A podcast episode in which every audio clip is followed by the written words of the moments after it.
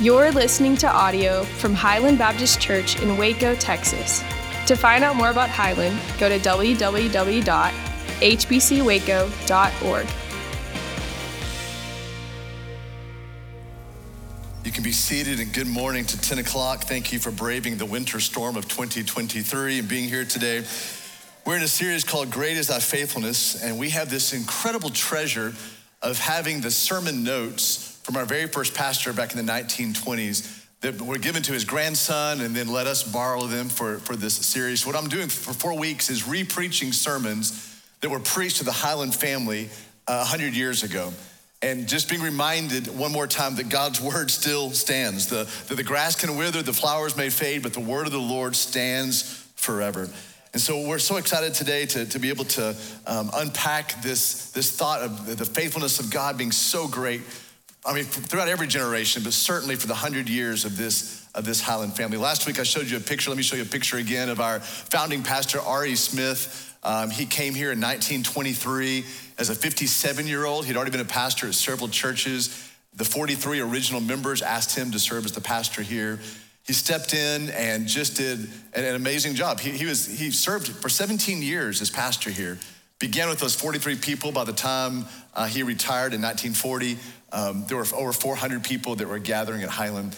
And again, some of his sermon notes we actually have in the lobby. We have a Centennial Museum out there that we've updated e- even since last week. You may want to take some time just to see some of the incredible words that were given to, to the Highland family um, 100 years ago. Really glad, again, that you're here today. Let's go to the book of, of Nahum. I'll give you about 25 minutes to find it. It's in the Old Testament. Uh, it's six books from the very end of the Old Testament. So if you can find Matthew in the New Testament, just hook a left six books that way. So backwards, it would be uh, Malachi, Zechariah, uh, Haggai, Zephaniah, Habakkuk, and Nahum. It's really hard to say the books of the Bible backwards, but six, six books from the end of the Old Testament. And let's get there. The book of, of Nahum. We'll be in Nahum chapter one this morning. Hope you have your copy of God's word. Um, if you have a hard time finding it, there's never any shame going to the table of contents, the beginning of your Bible as well, and figuring out what page it's on. Nahum chapter one. We're going to read just verse 1 to start with today.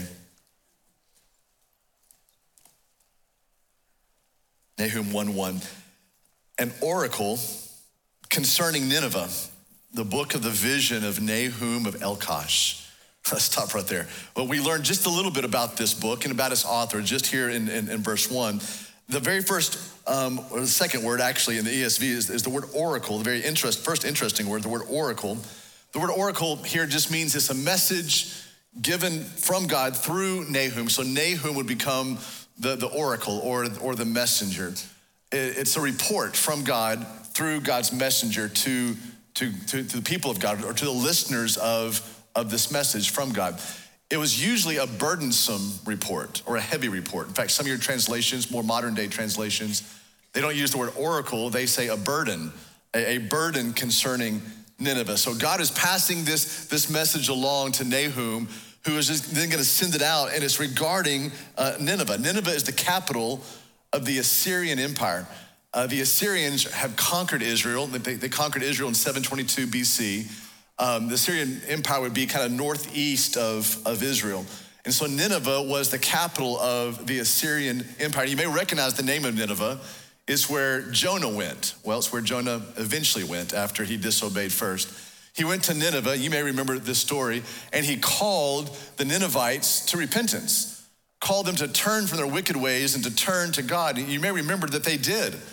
They, they repented of their sin and they turned to God.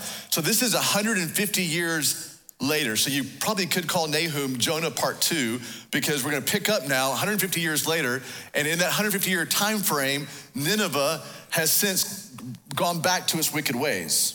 They, they have turned their back on God. They, they, they have, have gone uh, back into their, their times of idolatry.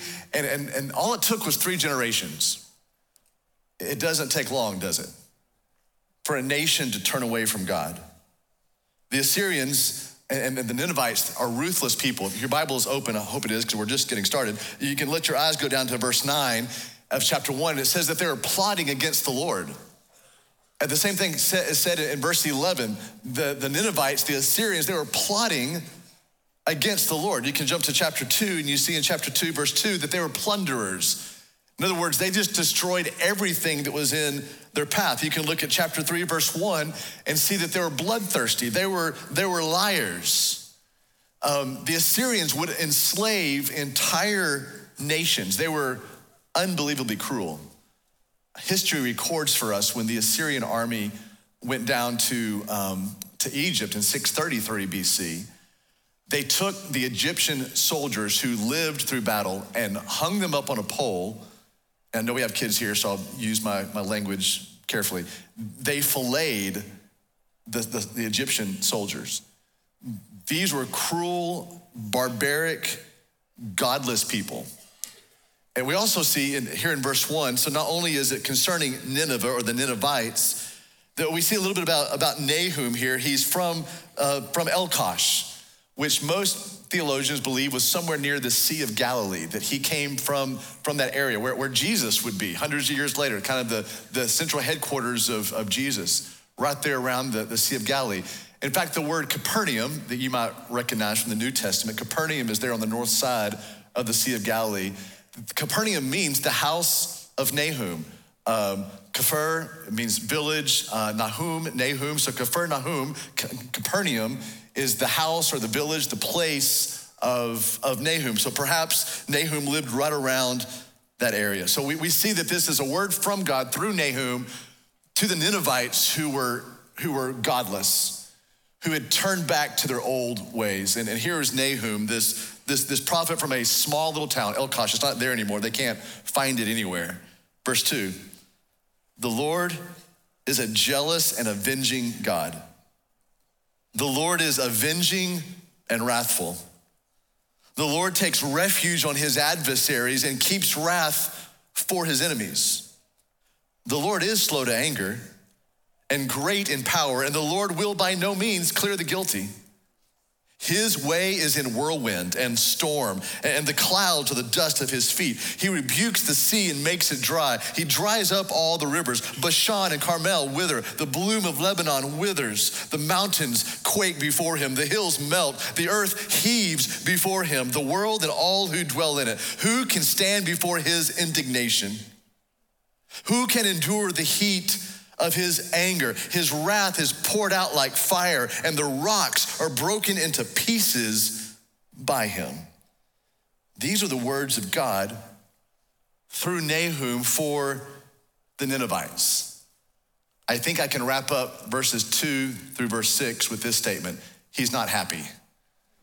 Like, God is not happy that these, these people who are not, by the way, they're not Israelites they were not God's promised people, but at one point in their history, 150 years before, they had turned to God.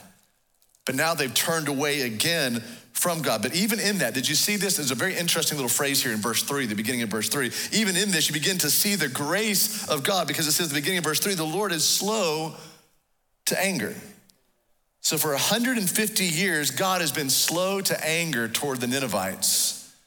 But now his justice and his wrath is about to boil over on them. Verses three through verse six, we see the awesome power of, of God. Let's just go back and look at that um, again. The middle of verse three the Lord will by no means clear the guilty. God's way is in whirlwind and storm. The clouds become the very dust of his feet.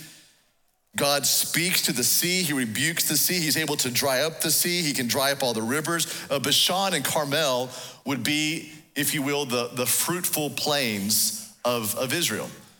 The, the place where, where fruit was harvested. It was a, a place of bounty. It was a place, it was a food giving, um, life giving two, two plains that gave a lot of food to the Israelites. And so he says here that Bashan and Carmel, that, that they're going to wither. The bloom of Lebanon, the flowers of Lebanon, they're going to wither. That the mountains will quake before him. The hills are going to melt before this God. And I love this word the earth heaves. Um, that is what you think it is. It, it's the word in Hebrew nasa, and it means to, to lift up and down in, in sickness or in torment. And so you think about when our when we feel like we need to heave, like that's exactly what happens to our stomach. It begins to lift up and down in sickness, lift up and down in torment. So that same word is used right here that the earth is just lifting up and down in, in, in the suffering, in the days of, of, of suffering. And then verse, verse six, who can stand before the wrath of God? Who can stand before the indignation of God? Who can endure the heat of his anger? His, his wrath is like, like fire, and the rocks are broken into pieces. We see that in verse six. But then, in stark contrast, look at Nahum chapter 1, verse 7. The Lord is good, a stronghold in the day of trouble. He knows those who take refuge in him. So, this verse is a reminder to God's people of his inclination toward them, his posture toward those who are his. Here's how R.E. Smith preached this sermon 100 years ago. Everything you see on the screen from here on out comes from his outline from Nahum chapter 1, verse 7. By the way, he called this sermon Three Glorious Things About God. First of all, God is good. It's, it's not just what he does, it's who he is. It's not that the Lord just does good things, although the Lord does do good things, but in his very essence, his very character is that he is a good God. As we see here in verse 7, that the Lord, Yahweh, the maker of heaven and earth, he is good. Now, R.E. Smith has just three points to this sermon, but several subpoints. They must have loved subpoints back in the 1920s because here's a couple of subpoints for, for point number one. This is God's attribute we don't consider unless it were gone. Think about the goodness of God. We, I, I wonder sometimes if we just we revel in it so much and we expect it so much that we forget that it's even there. But if God were to ever withdraw his goodness, oh, we would, we would know it. God's goodness is a little bit like the offensive line of a football team. You don't know it's there unless it malfunctions. Then you realize that you know, something is, is missing, something is awry. We don't often think about how sustaining and how rich and how valuable and how needful God's goodness is. And if it ever left us, and by the way, Christian, it won't, because his goodness and his mercy will follow us all the days of our lives. But, but if God's goodness were to be gone, life would be so empty. If God's goodness were ever to be extracted from our lives, our life would be so, our lives would be so difficult. The world around us would be so void, so, so desolate. Can you imagine life painted without the goodness of God?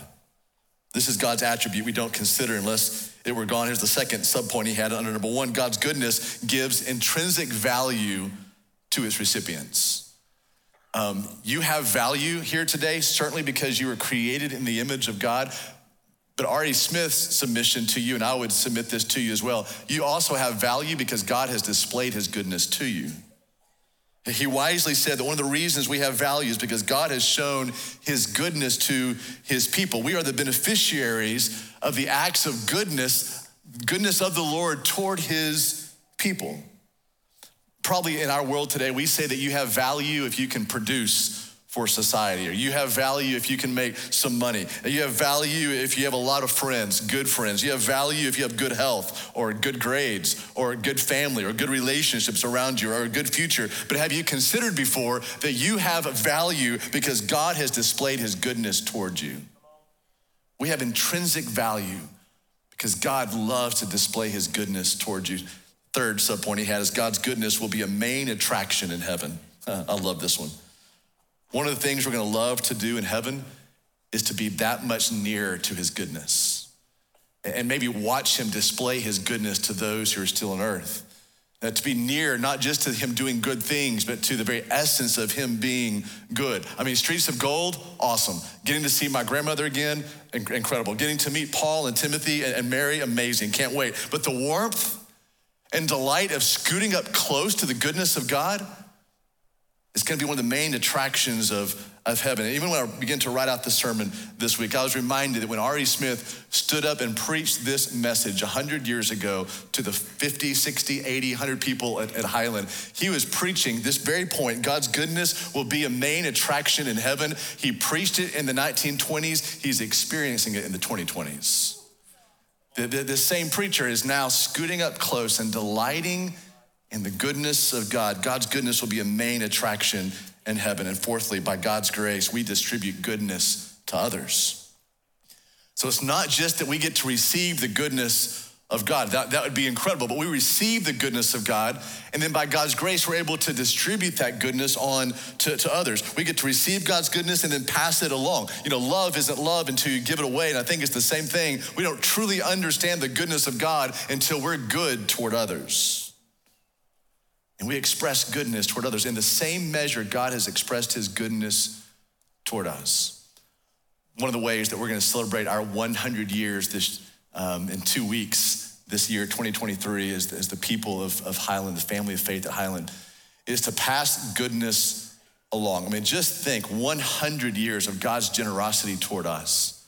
100 years of God's faithfulness toward us, 100 years of the goodness of God displayed to us. One of the things we want to do to celebrate 100 years is just pass that goodness along. By God's grace, just pass that goodness along. So, what we're trying to do is raise $150,000 to bless three new church startups here in our state. We're 100 years old. We wanted to find some, some churches that were 36 months old or 24 months old and say throughout a hundred years, throughout a century, God has been so good to us. We want to be good to some church startups who are just beginning the journey of reaching people with the gospel of Christ. And the first church we're going to support is Logos Baptist Church. You see them on the screen behind me. You see Pastor Manny Martinez. Uh, Pastor Manny and his wife, they have a leadership team. They planted a church in Brownsville, Texas, specifically reaching second generation Hispanics. Um, Logos has been around for about three years now. I think, I think they're celebrating their three year anniversary or three, three year yeah, anniversary this summer. Um, Manny will tell you that when he preaches on Sunday morning, he preaches in Spanglish, is what he says, half Spanish, half English, to try to make sure that everyone is, is understanding. He and his wife, the worship leader and his wife, are gonna, gonna drive up for Centennial, are gonna be here. I love the picture you see, I think in the upper right hand corner of, of, baptism. They've been, been baptizing new believers. They have, they have seen many people come into faith in, in Christ. And they're excited. They, they, they were shocked when we reached out to them and said, hey, for our centennial, can we give you money? Can we help you on, on your beginning? And so the goal is 150,000. So each of these churches get $50,000 just to say we're, we're for you. And God has been good toward us. We want to pass that goodness along. The second church is a New Direction Fellowship down in Austin. And you see a picture of Pastor BJ Henry that's up there as well. On the upper right hand corner, that's their leadership team.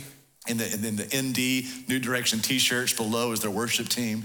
Uh, their heart is to reach musicians and African Americans in central Austin. And they have been around now for about two and a half years, about two years in the Austin area. And, and, this is gonna be super fun. They're bringing their entire church congregation to the Centennial that night. They're driving up from Austin. Um, there's gonna be 47 of them. That's what their church is now, 47, and they are super excited about being here. I, I, I wish I would have recorded the phone calls when I reached out to all these pastors and said, again, for our centennial, can we give you money?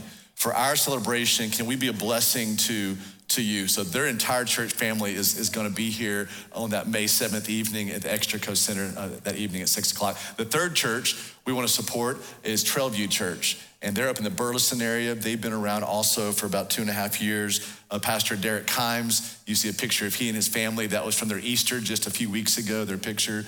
Uh, they're reaching families in the suburbs of, of Fort Worth. And um, same thing, their, their entire leadership team, I think they're bringing about 15 or so from their church on that night. And they're so encouraged that we would take some time to pray for them, take some time to, to bless them financially as, as well on, on that night. And so, uh, if you want to go and grab a phone, you're welcome to do that. The next screen is to have a little QR code on it. If you're interested in in giving, um, you can grab a QR code. And, and um, let me just say this I know that our church has a, a lot of college students. In fact, 10 o'clock seems to be, that's a great time, it seems, for college students to get up, be here, and still have time to go study, whatever you do on Sunday afternoon, sleep, whatever it is that happens on Sunday afternoon. I would, I would encourage, even challenge our college students don't just let the non college people give. What if our college students gave, I don't know, I'll just throw out a number, $20. I mean, I could have thrown out 200, so I did say 20, $20 per, per college student. I mean, that's, we have about 1,000 college students this morning. What if our college students raised 20,000 of that $150,000? I mean, what an incredible legacy for us to raise this money. And that evening, the, the, the number is going to be revealed of how much was, was raised. And personally, I think that Highland should have no problem at all raising $150,000 to distribute to these, these three churches. Um, everything that's given to missions today, we're going to give to these three churches because what, what more says missions than helping three church plants? Uh, you can give out in the, in the lobby today at the kiosk. You can go online this afternoon. You can capture that QR code. Uh, you can go through the Highland app. But, but this is basically the, the, the sentiment of R.E. Smith's point. By God's grace, we just get to distribute goodness to others. I mean, every one of us in this house would have to say, God has been good to Highland for 100 years. Therefore, we receive that goodness and we pass that goodness along. Here's the second point that R.E. Smith made about this passage God is a stronghold in days of trouble. He's a stronghold. Um, you learned part of this word in Hebrew last week. You learned the word um, oz last week, which means strong, but this word is me'oz, and it's, it's kind of the foundational word of Masada, like a fortress. He's a stronghold. He's our hiding place. He's a safe place. He's, he's our shelter. God is our security because you probably have lived long enough to know this by now. Nothing else is secure. But God is our security. And I think about, about R.E. Smith when he, when he preached this. Here, he's probably closing in on 60 years old. He was born the year the Civil War wrapped up, 1865. I mean, think, think what he has seen so far in, in his life. He has already seen the first great world war come and go. And yet he is, he is saying right here that, that, that God is our, is our stronghold in days of trouble. And here's this one subpoint to this, and we all have days of trouble. I mean, what was true in the 1920s is true in the 2020s as well. There are days of life that are just, just troubling. There's some in this room, you have come out of trouble recently. There are some in this house today, you're right in the middle of the days of trouble. And I hate to be discouraging, but if you haven't come out of it or in it, you're headed straight toward it. Like that's life here on, on, on earth. Suffering is a part of the Christian life. And yet we see here God is our stronghold in our days of trouble. And here's a 60 something year old pastor that stands before his people almost 100 years ago and he says, and all of us have days of trouble. Still true today. Thirdly, lastly, he says this He, meaning God, knows the ones who trust in him. Look at the very end of, of, of verse 7. And the ESV renders it this way He knows, God knows those who take refuge in him. God knows the ones who trust in him. And basically, you see two benefits, by the way, to, to this third point. First of all, we have someone to trust. We have someone at the beginning, at very end of verse three, in whom we can take, we can take refuge. Uh, I, I'm thinking we've all lived long enough in this room to realize we can't trust ourselves. We can't trust our emotions. We can't trust our feelings. We, we can't trust our circumstances. We can't trust our situations. But, but here is one in whom we can trust. There's a God we can always trust. That's the first benefit. There is one that we can trust. But here's the second benefit to, to this thought God knows us. To those in this house who find refuge in God, to those in this house who trust God, God knows us. In other words, He is, he is aware of us. God is aware of our situations. He's aware of our lives. He cares for us. He knows your name. He has a concern for your life. This is the God who has a concern for his people. God sees those who trust in him. He, he knows the names of those who find a refuge in him. Did you notice how heavy verses one through six were? I mean, wrath, I'm not sure I pointed this out to you in verse two. He's jealous, but also in verse two, he's avenging. Then we see for the second time in verse two, he's avenging. And then we see that he's wrath, wrathful. Then we see at the very end of verse two, for the third time, he takes vengeance on his adversaries. And then for the second time, he keeps wrath for his enemies. And that's just verse two. So here is God, this, this, this, entire chapter is about, is about judgment, but in the middle of the wrath of, of chapter one, God remembers his mercy toward his people. He's good a stronghold in days of trouble, and he knows those who take refuge in him. Would you stand with me, please, for us to pray together?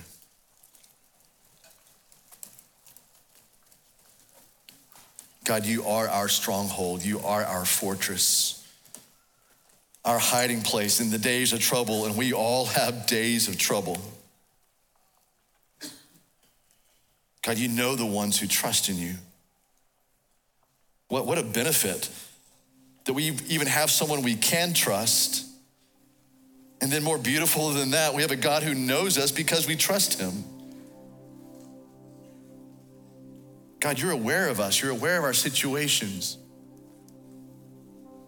Thank you for knowing us and being the one in whom we can trust and find refuge. We praise you today for your goodness toward us. The Lord is good. It's in the name of the Son, the one who came to display that goodness toward us, that we pray. In the name of Jesus. Amen. We're going to sing a song that speaks of this fortress nature of God. That he's, he's our strong rock, our strong tower, our hiding place. Uh, you're welcome to take advantage of this song, to leverage this song by just coming and kneeling here at the front if you want to, and just kneel before this God who is good. To kneel before this God who is a stronghold in your days of trouble. This God who knows you, this God in whom you can take refuge. If you are in the middle of the days of trouble, we'll have some staff members here at the front that would love to pray with you, and you'll see them as you come down the aisle. They'll be kind of facing you, and just, just tell them, here's, here's my trouble, here's my situation. Would you pray for me? Or feel the freedom to walk right past them and come and kneel before the Lord. His posture toward you is goodness. Let's sing.